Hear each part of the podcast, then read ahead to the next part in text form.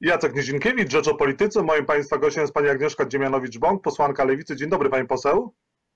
Dzień dobry Panie redaktorze, dzień dobry Państwu.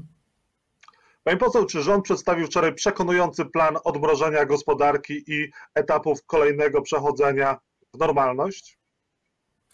To, co wczoraj zrobił rząd, to wycofał się z zakazów, które w ogóle nigdy nie powinny zostać wprowadzone. Mam tutaj na myśli zakazy wchodzenia do lasu, zakazy spotykania się w parkach, tak, czy wychodzenia rekreacyjnie na tereny zielone. I w tym sensie oczywiście no, można pochwalić e, rząd za to, że z tych głupich decyzji się wycofał, ale ciężko jest to nazwać jakimś etapem wychodzenia z kryzysu. Kryzys, w którym się znajdujemy już od wielu tygodni, nie jest wyłącznie kryzysem zdrowotnym, nie jest wyłącznie kryzysem epidemicznym, staje się kryzysem społecznym, staje się kryzysem finansowym i gospodarczym. Pół miliona osób straciło pracę i środki do życia. Za chwilę wraz z kolejnym miesiącem kolejne setki tysięcy osób nie otrzymają wynagrodzenia albo otrzymają to wynagrodzenie zdecydowanie przycięte. Dla tych osób rząd Prawa i Sprawiedliwości nie ma żadnej oferty, nie ma żadnej odpowiedzi. Ja, będąc rozczarowana dotychczasowymi tarczami antykryzysowymi, liczyłam na to, że Mateusz Morawiecki przedstawi wczoraj no, jakiś plan dla tych osób, o których zapomniał jego rząd w, przy okazji prezentowania tych tarczy.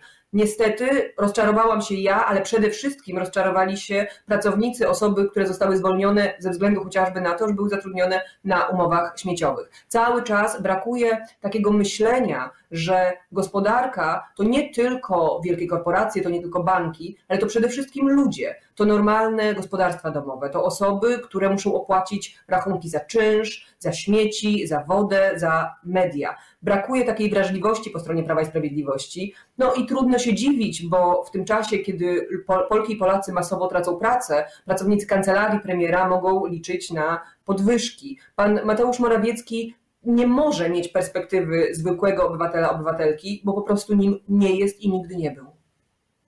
Panie poseł, no ale ja będę bronił jednak rządzących, bo doszło do pewnego poluzowania tych rygorów. Będziemy mogli chodzić e, do lasów, parków, e, w kościołach może być więcej osób na, e, na metr kwadratowy, w sklepach również może być więcej osób. E, dzieci powyżej 13 roku życia nie będą musiały pod opieką dorosłych wychodzić. No i te kolejne etapy na slajdach zobaczyliśmy, co prawda bez przypisania poszczególnych dat, no bo chyba to byłoby mało odpowiedzialne przypisać kolejnym etapom odmrożenia e, odpowiednie już terminy. Oczywiście nie można wyryć dat, konkretnych dat etapów w kamieniu, bo sytuacja jest dynamiczna i będzie się zmieniać. Ale to nie znaczy, że można stanąć przed e, Polakami i powiedzieć: w zasadzie nie wiemy, kiedy co się wydarzy. Można już dziś zdecydować odważnie, do kiedy będą zamknięte szkoły, kiedy odbędą się egzaminy, albo do kiedy na pewno się nie odbędą i przekazać młodzieży, przekazać rodzicom, przekazać nauczycielom te pewne informacje. Dziś wszyscy czekają na mapę drogową, na plan stopniowego wychodzenia z tego kryzysu i ten plan musi być rozpisany na tydzień, miesiąc, rok, dwa lata, trzy lata, pięć lat, bo ten kryzys, konsekwencje e, epidemii zostaną z nami na długo. Nie możemy po prostu słyszeć od pana premiera Morawieckiego, że jakoś to będzie i musimy sobie radzić. Jeżeli rząd oczekuje zaangażowania obywateli i obywatelek w przestrzeganie tych restrykcji, jeżeli potrzebuje zaufania ze strony obywateli, to powinien najpierw na nie zasłużyć. Nie jest e, dobrym sposobem zasłużenia na zaufanie obywateli zamykanie lasów, a potem ich otwieranie i świętowanie tego, jak gdyby wydarzyło się coś wielkiego. No tak, z głupich decyzji należy się wycofać, ale to jeszcze za mało, żeby nazwać rząd Prawa i Sprawiedliwości odpowiedzialnym. Ale wiemy za to, że rządzący w dalszym ciągu e, prą do tego, żeby wybory prezydenckie odbyły się w maju. Może już nie 10 maja, ale 17. Na ile to jest konsekwentne ta nieumiejętność przedstawienia poszczególnych e, etapów z przypisaniem dat, a organiz organizacją wyborów w maju, gdzie jednak będzie trzeba zaangażować e, również ludzi do obsługiwania tych wyborów, czyli oni będą musieli mieć kontakt, będą narażeni. No, parcie za wszelką cenę do majowych wyborów pokazuje, jakie są, są priorytety władzy. Priorytetem władzy jest dziś tą władzę utrzymać, a nie odpowiedzieć na realne potrzeby Polek i Polaków. Oczywiście te wybory 10 maja nie powinny się odbyć, dlatego że nie da się ich przygotować. Tak? Jeżeli jeszcze w tej chwili nie wiemy, jak miałyby by wyglądać, czy będą to wybory normalne, czy wybory, mm, czy wybory korespondencyjne, czy udałoby się zabezpieczyć te wartości związane z wyborami demokratycznymi, takie jak powszechność, równość, tajność czy bezpośredniość. Ja zadałam z mównicy sejmowej pytanie partii rządzącej, w jaki sposób chcą doprowadzić w przypadku wyborów korespondencyjnych do, w jaki sposób chcą zagwarantować, że na przykład przemocowy mąż nie zagłosuje za żonę, że najemca w wynajmowanym mieszkaniu e, zagłosuje za osobę, która jest tam zameldowana. Nie doczekałam się odpowiedzi na te pytania, a to są poważne, realne pytania, z którymi, z którymi dziś mierzą się e, ci, którzy chcieliby zagłosować w wyborach prezydenckich. Bo oczywiście wybory prezydenckie to jest święto demokracji. Każdy powinien mieć prawo zagłosować zgodnie ze własnymi przekonaniami na swojego kandydata czy e, kandydatkę. Ale na dzień dzisiejszy Prawo i Sprawiedliwość nie potrafi udzielić odpowiedzi, że każdy będzie miał w równym stopniu taką możliwość miała powiedzieć z pełnym przekonaniem, to te wybory jednak odbędą się w maju? PiS doprowadzi do przeprowadzenia tych wyborów w maju, czy jednak nie?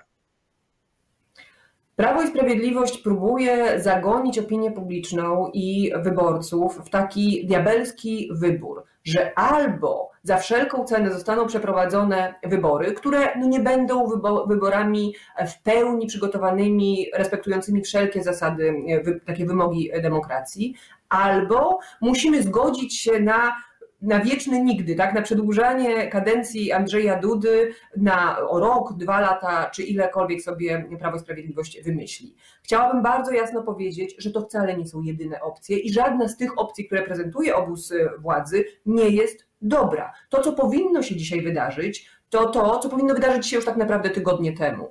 E, rząd powinien ogłosić stan klęski żywiołowej. Stan klęski żywiołowej jest przewidziany w Konstytucji, jest zgodny z prawem, umożliwia samorządom lepsze, szybsze reagowanie na skutki e, kryzysu i pozwala odsunąć wybory prezydenckie na ten czas, kiedy ich przeprowadzenie będzie w pełni bezpieczne. Ale Prawo i Sprawiedliwość woli grać z opinią publiczną w kotka i myszkę. Chce, żebyśmy dalej uprawiali ten sport, ale nie chce przyznać, jaka to jest, e, jak, jakiego, jak, jaka to jest dyscyplina tego sportu. Więc dziś nie wiemy, ani kandydaci, ani wyborcy, czy te wybory prezydenckie to będzie gra w szachy, w bierki czy w koszykówkę. Ale tak, wprowadzając taki chaos, Prawo i Sprawiedliwość po prostu próbuje sobie zabezpieczyć wygraną. Dlaczego? Dlatego, że w normalnych, równych warunkach wie, że w sytuacji kryzysu, który obnażył nieudolność władzy z ostatnich lat, po prostu te wybory, byłyby przegrane. Mhm. Jarosław Gowin złożył propozycję zmiany konstytucji i przedłużenia kadencji prezydenta Andrzeja Dudy o dwa lata bez możliwości ponownego wyboru. E, Andrzeja Dudy na Konfederacja poprze te zmiany? Przepraszam, Lewica poprze te zmiany, Konfederacja wiemy, że nie poprze. Co, co, co zrobi Konfederacja, tego oczywiście nie wiem, natomiast z całą pewnością Lewica nie będzie przykładała ręki do łamania konstytucji. W sytuacji nadzwyczajnej, w sytuacji kryzysu nie, to nie jest dobry czas, żeby grzebać w konstytucji. Dzisiaj wszyscy, zarówno strona rządowa, jak i strona opozycyjna, a lewica jest do tego przygotowana, powinniśmy walczyć z kryzysem zdrowotnym i z kryzysem ekonomicznym. Lewica u progu tego kryzysu ustami kandydata na prezydenta Roberta Biedronia zaprezentowała pakiet, pakiet Polska 2020, pakiet antykryzysowy. Tam jest szereg rozwiązań dla przedsiębiorców, dla osób pracujących, dla pracowników ochrony zdrowia. Od początku prac nad y, rozwiązaniami antykryzysowymi kładziemy ten pakiet na stole, jesteśmy gotowi do rozmowy. To, że Prawo i Sprawiedliwość woli spotykać się na Nowogrodzkiej i dywagować, czy zmieniać konstytucję, czy zmuszać do wyborów korespondencyjnych, to po prostu pokazuje, gdzie leżą priorytety tego obozu władzy marszałek Stanisław Karczewski, lekarz, powiedział, że teoretycznie wybory w maju są również możliwe w formie tradycyjnej. Ja bym bardzo chciała, żebyśmy skończyli rozmowę na temat takich takich dywagacji, czy są możliwe, czy nie są możliwe. No jeżeli byłyby możliwe, to zostałyby zorganizowane i przeprowadzone, ale jeżeli e, pojawiają się kolejne wrzutki, kolejne projekty ustaw, żeby spróbować przeprowadzić je w sposób korespondencyjny, albo żeby zmienić, zmieniać konstytucję, to to pokazuje, że sam obóz rządzący nie jest co do tego przekonany. przekonany. A zostało kilka... Zapytam o jedną rzecz, a to po co te wrzutki w takim razie? Po co te wrzutki? No po to, moim zdaniem, po to te wrzutki, że Jarosław Kaczyński, Andrzej Duda zdają sobie sprawę, że nadszedł moment sprawdzianu, że nie da się dłużej oszukiwać Polek i Polaków, że wszystko jest świetnie. Kiedy ja dostaję informacje od pielęgniarek z jednego ze szpitali, że brakuje maseczek, że muszą te maseczki robić z ręczników papierowych i strzywaczy, to to to dobitnie pokazuje, z czego zrobione jest państwo. To już nie jest państwo z kartonu, to jest państwo z papieru i strzywaczy. I tego temu zaprzeczyć się nie da. Dlatego Prawo i Sprawiedliwość chce na prędce przeprowadzić wybory, bo wie, że każdy miesiąc zwłoki oznacza większą frustrację obywateli i obywatelek i większą chęć rozliczenia władzy. Zanim przejdziemy do info, zapytam Panią o jeszcze jedną kwestię dotyczącą wyborów. 6 maja ma być debata prezydencka w TVP. Czy pani odradzałaby, czy doradzała Roniowi, żeby wziął udział w tej debacie?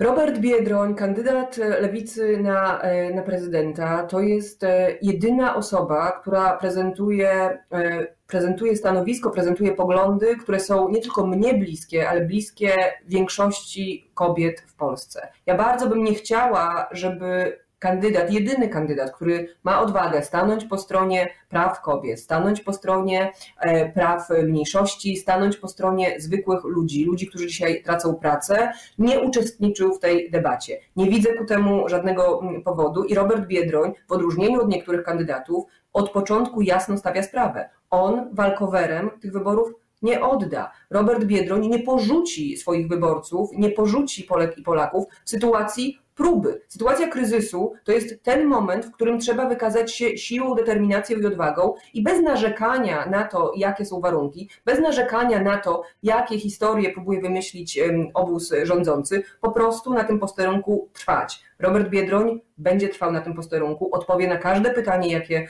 wyborcy czy dziennikarze mu zadadzą, bo po prostu wie, że Polki i Polacy na to zasługują. Pani poseł, a jest Pani przygotowana na noszenie maseczek do czasu, kiedy znajdzie się szczepionka na koronawirusa. Nie wiemy, ile to może potrwać, czy pół roku, rok, dwa lata.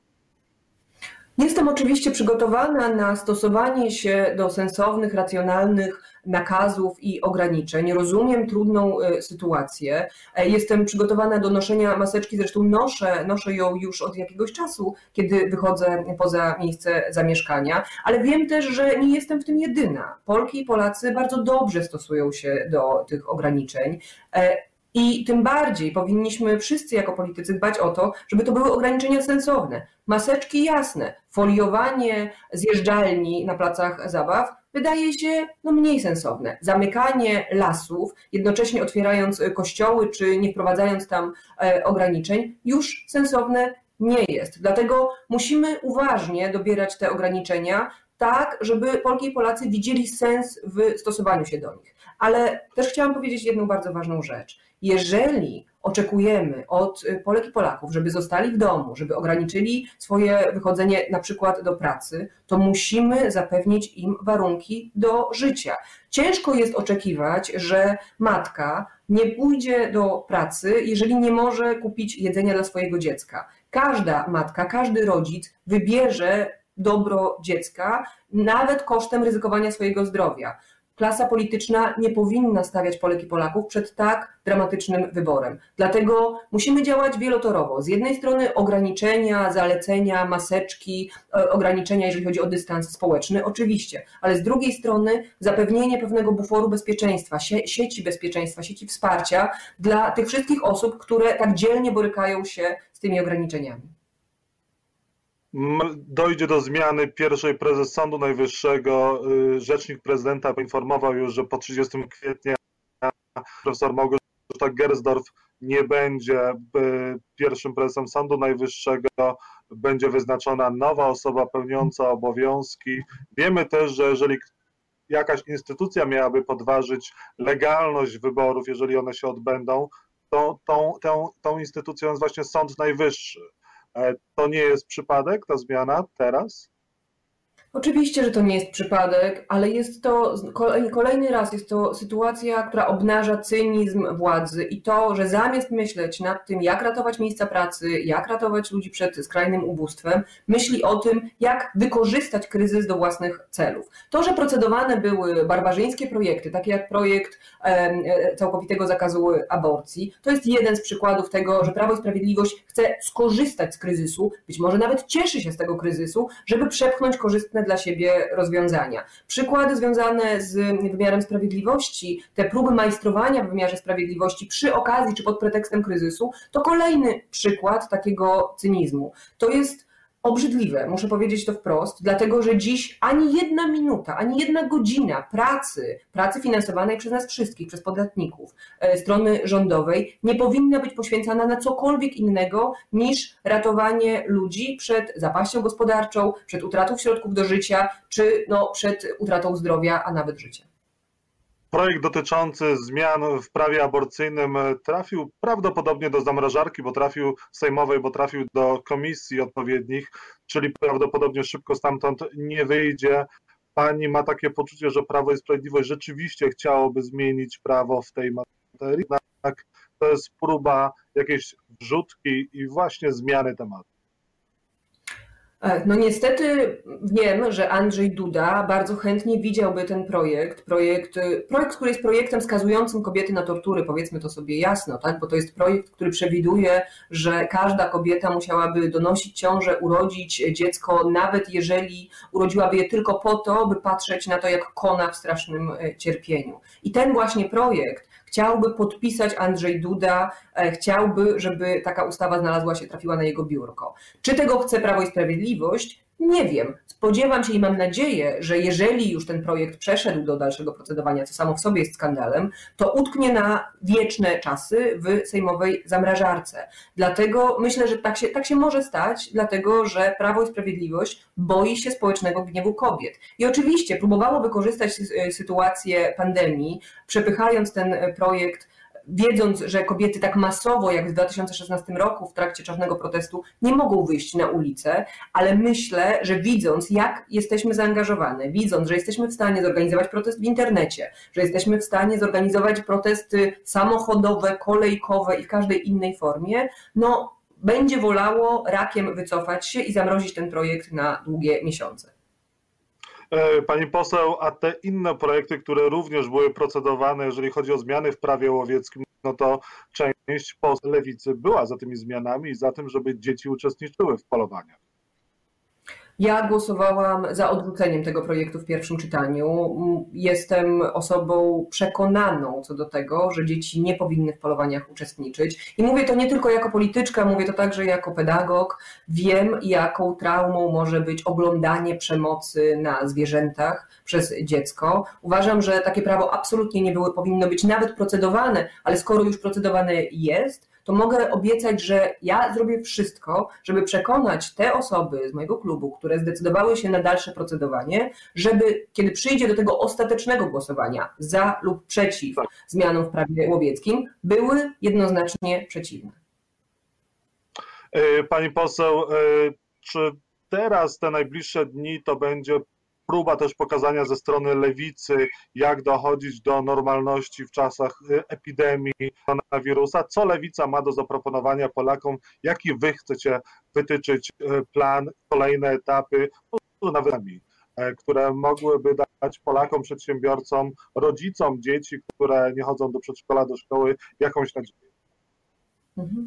Tak, oczywiście. Lewica, tak jak wspominałam, już u progu kryzysu przedstawiła jeden pakiet, taki pakiet doraźnych, natychmiastowych rozwiązań na kryzys, jak zabezpieczyć ludzi przed skutkami tego kryzysu. Ja ubolewam, że rząd nie chciał skorzystać z naszych propozycji, które były otwarcie przekazywane, można było wszystkie je włączyć do tarczy antykryzysowej. Ale skoro tak się nie stało, to my się nie obrażamy. Lewica jest opozycją konstruktywną i będziemy dalej prezentować w sposób otwarty, koncyliacyjny, gotowy do dyskusji. Będziemy proponować naszą mapę drogową dojścia do nowej rzeczywistości, do takiego nawet powrotu do normalności, ale rozumianej niekoniecznie tak, jak ona, jak, jak, jak ona wyglądała, tylko budowania pewnej nowej, lepszej rzeczywistości społecznej. Bo ja my, chciałabym zwrócić uwagę na to, że ten kryzys obnażył, obnażył wszystkie słabości państwa polskiego. To, że osoby z dnia na dzień traciły pracę i środki do życia, te, które były zatrudnione na umowach śmieciowych, jest jednoznaczną konsekwencją tego, że przez 15 lat rządów prawicy ani rząd Platformy Obywatelskiej i PSL-u, ani rząd Prawa i Sprawiedliwości nie zrobiły nic w czasach dobrej koniunktury, żeby rozprawić się z umowami śmieciowymi. To, że dzisiaj tak dramatyczna sytuacja jest w DPS-ach, to także jest pokłosie zaniedbań. Ja w jednym z dolnośląskich, w jednym z dolnośląskich powiatów tuż przed kryzysem zamknięto jeden z DPS-ów, dlatego że budynek którym się znajdował, postanowiono sprywatyzować i przeznaczyć na hotel. To, że tuż przed kryzysem pan premier Morawiecki mówił pielęgniarkom, które użalały się na swoje, na swoje niskie wynagrodzenia, że no na co narzekają? Przecież w Polsce jest tanio i dadzą, dadzą sobie radę. To wszystko, te wszystkie słabości, te wszystkie niedociągnięcia władzy obnażył właśnie e, kryzys. I dziś trzeba jasno powiedzieć, że potrzebujemy silnego państwa. Potrzebujemy państwa, które stawia na e, sprawną ochronę zdrowia,